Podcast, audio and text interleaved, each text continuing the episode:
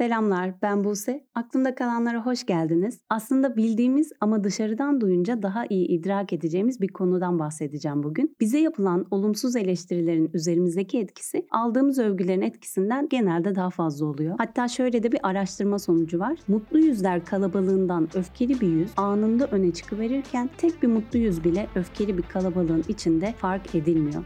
İşte neden olumlu şeylere kıyasla olumsuzluklara daha çok odaklanıyoruz? Bunu konuşacağız. İyi dinlemeler.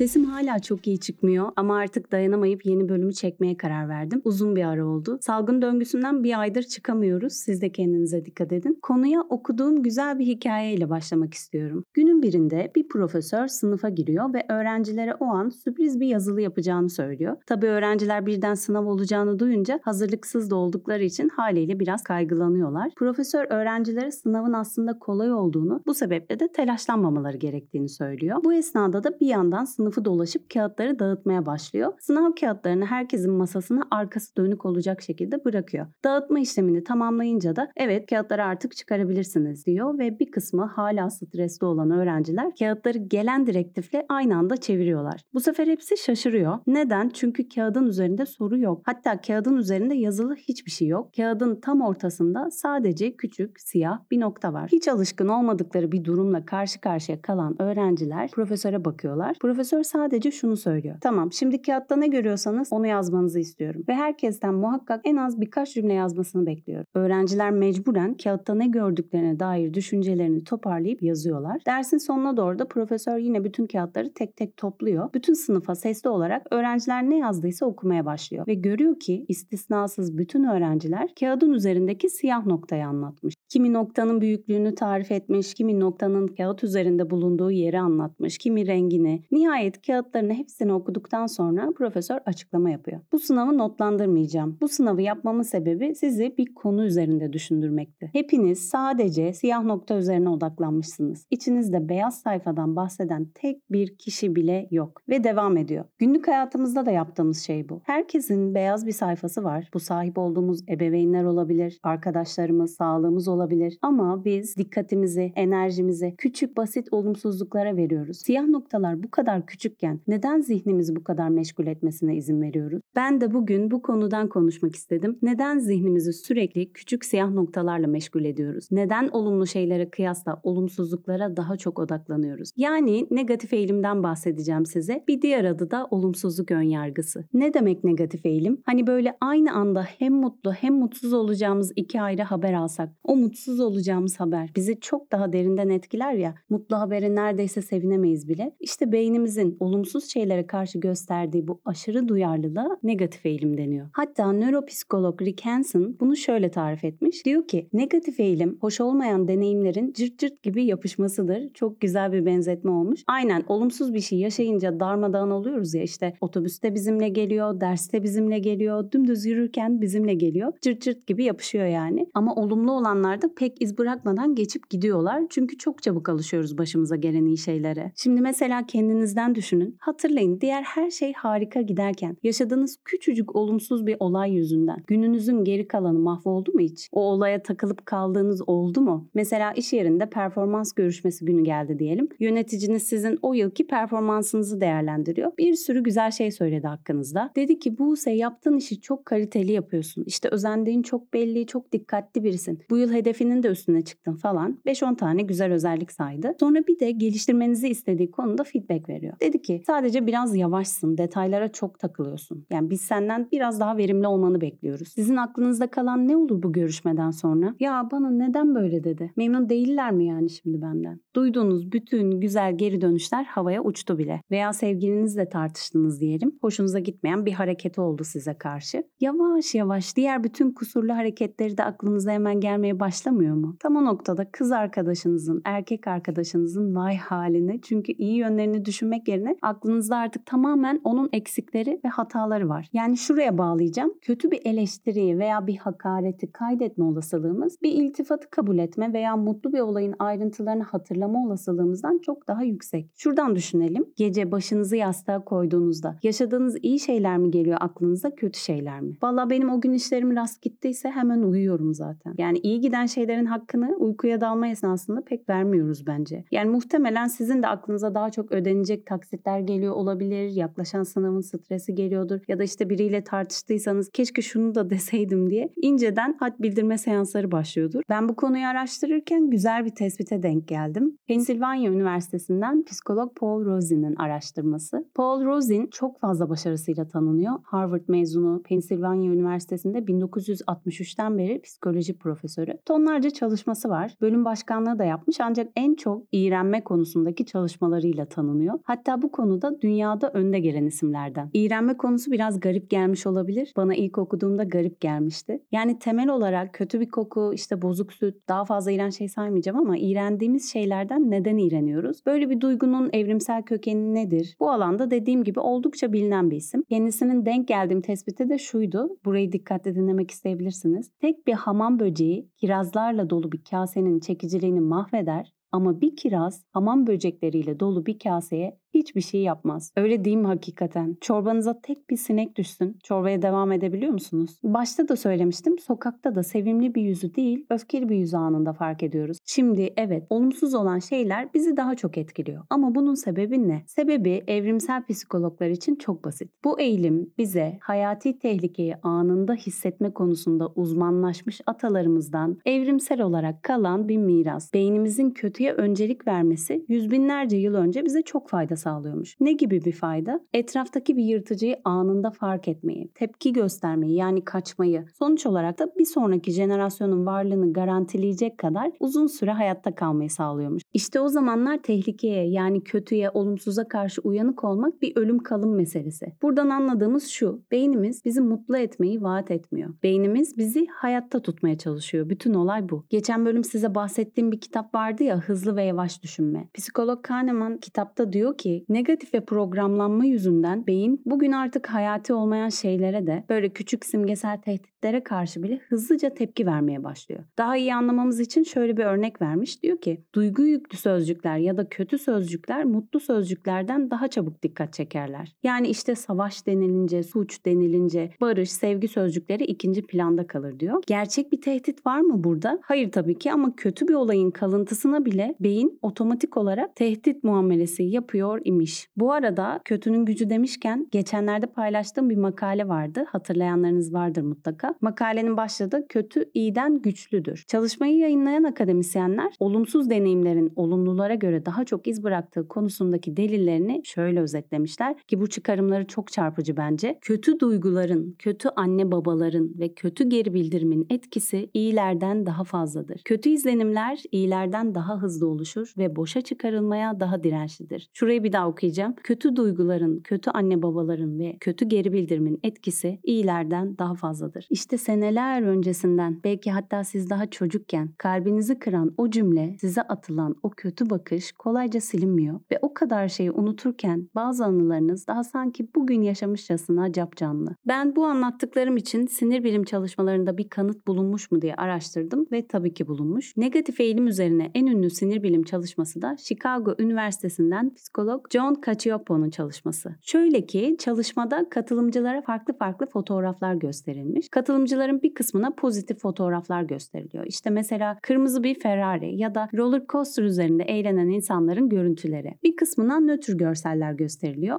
Nötr görsel olarak da tabak, saç kurutma makinesi, elektrik prizi gibi nesneler gösterilmiş. Bir kısmına da negatif fotoğraflar gösteriliyor. Bu fotoğraflarda da mesela yaralanmış bir yüz ya da kameraya yöneltilmiş bir silah var ya da ölü bir kedi var. Yani genel olarak 3 farklı duygu uyandıracak görüntüler gösteriliyor katılımcılara. Tabi bu esnada da eş zamanlı olarak katılımcıların beyinlerindeki elektriksel aktiviteler kaydediliyor. Sonuç olarak pozitif ya da nötr görüntülere kıyasla serebral kortekste en güçlü aktivitenin negatif fotoğrafı görme sonucu ortaya çıktığı görülüyor. Yani olumsuz uyaranlara karşı beyinde de daha fazla sinirsel işlem görülmüş. Tabi bu olumsuz görüntü potansiyel tehdit olarak algılanacak bir görüntüyse bu öfkeli bir insan suratı bile olabilir. Beynimizin tehdit merkezi amigdala da etkileniyor. Yani alarm çalmaya başlıyor. Evde bir örümcekle karşılaşınca sıçrıyorsunuz ya onun gibi. Geçen ben mutfakta bizim çiçekten düşmüş bir yaprak gördüm. Hatta direkt olarak o yöne de bakmıyordum. Gözümün ucuyla fark etmişim herhalde. Kertenkele sanıp sıçradım. Halbuki bizim mutfakta kertenkelenin ne işi var? Ama işte mantıktan ziyade ne kadar otomatik tepki verdiğimize dair canlı bir örnek. Peki beynimizdeki bu yazılım hatasını en iyi kullananlardan biri kim? Medya. Niye? Çünkü hepimizin bildiği üzere izlediğimiz, okuduğumuz haberlerin çoğu negatif değil mi? Ana haber bültenlerini açtığımızda siyaset dışı haberlerin büyük çoğunluğu ya bir hırsızlık haberi ya sokakta çıkan bir kavga ya da trafik kazası. Manşetleri hep kötü haberler süslüyor. Çünkü öylesi daha dikkat çekici. Tam bununla ilgili Black Mirror'ın son sezonunda bir sahne vardı. Hatta sezonun ilk bölümüydü. Son sezonu sevdiniz mi bu arada bilmiyorum ama ilk bölümden sonra devam edemedim ben. Sezon gelince çok heyecanlanmıştım aslında ama bölüm biraz hayal kırıklığı. Beni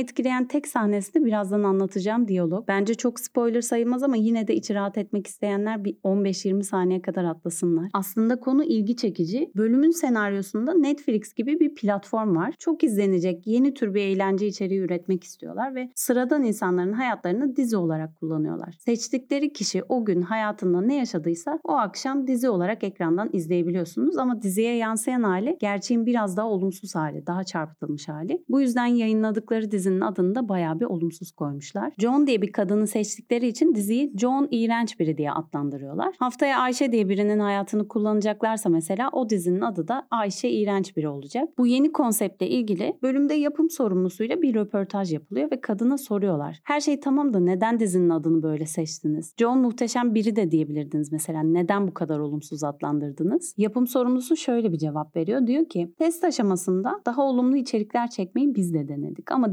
deneklerimizin hiç ilgisini çekmedi. Ama onun yerine zayıf, bencil, korkak anlarına odaklandığımızda dehşetten dona kaldılar. Gözleri ekrana kilitlendi. Bu sayede bizim de etkileşimimiz arttı. Şimdi izlenme sayısı yapımcılar için tabii ki önemli ama olan bize oluyor. Bir çalışmaya göre bu bölüm bayağı bir çalışmadan konuştuk ama sabahları sadece 3 dakika bakın sadece 3 dakika olumsuz haber izleyen bireylerden gelen veri bu. Bu kişilerde gün sonunda geçirdikleri günü mutsuz olarak rapor etme olasılığı %27 daha fazla çıkmış. Her gün maruz kaldığımız onca olumsuz haberden nasıl etkilendiğimizi siz düşünün artık. Ama güzel haber de şu, o cırt cırt gibi yapışan olumsuzluklar vardı ya, bu eğilimimizle mücadele etmenin yolları olduğu iddia ediliyor. Bir defa bence başta böyle bir eğilimimiz olduğunu fark etmek lazım. Bu adımı bugün hep beraber tamamladık zaten. Sorun tamamen bizde değilmiş, rahatlayabiliriz ama durumu düzeltmek için sorumluluk bizde. Ne yapmak lazım? Bu sorunun cevabı için çeşitli psikologların tavsiyeleri arasında yer alan birkaç yönteme hızlıca değineyim. Bilinçli farkındalık pratiği yaptığımızda, örneğin yürürken kafanız dağınık şekilde düşünceden düşünceye atlamak yerine etraftaki binaları, ağaçları, arabaları, insanları da gördüğümüzde, yani dikkatimizi yönettiğimizde ya da minnet duyduğumuz şeylerle ilgili bir günlük tuttuğumuzda ki böylelikle her sabah ilk uyandığımızda hayatımızda şükrettiğimiz şeyleri düşünmekle başlamış olacağız güne. Ancak tabii bunlar düzenli olarak yapıldığında, olumlu düşüncelerde, iyimserlik seviyesinde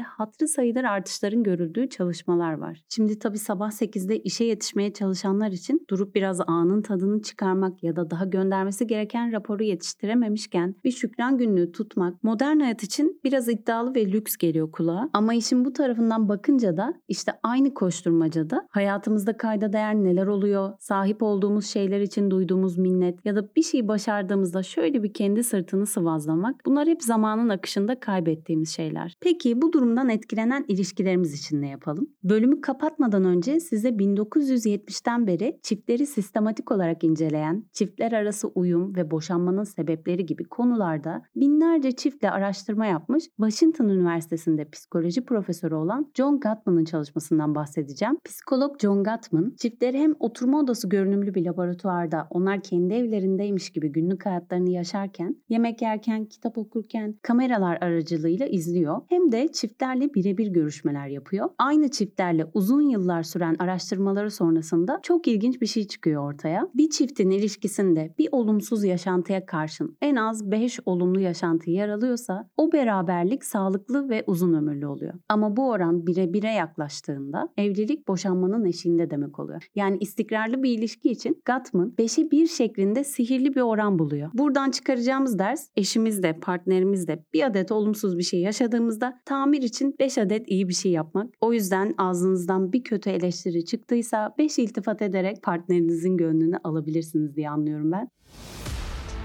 Bu bölümü ufaktan kapatıyorum. Umarım keyif almışsınızdır. Bölümü beğendiyseniz, sevdiğiniz bir arkadaşınızla paylaşıp beni desteklerseniz çok mutlu olurum. Hoşçakalın. Bir sonraki bölümde görüşmek üzere.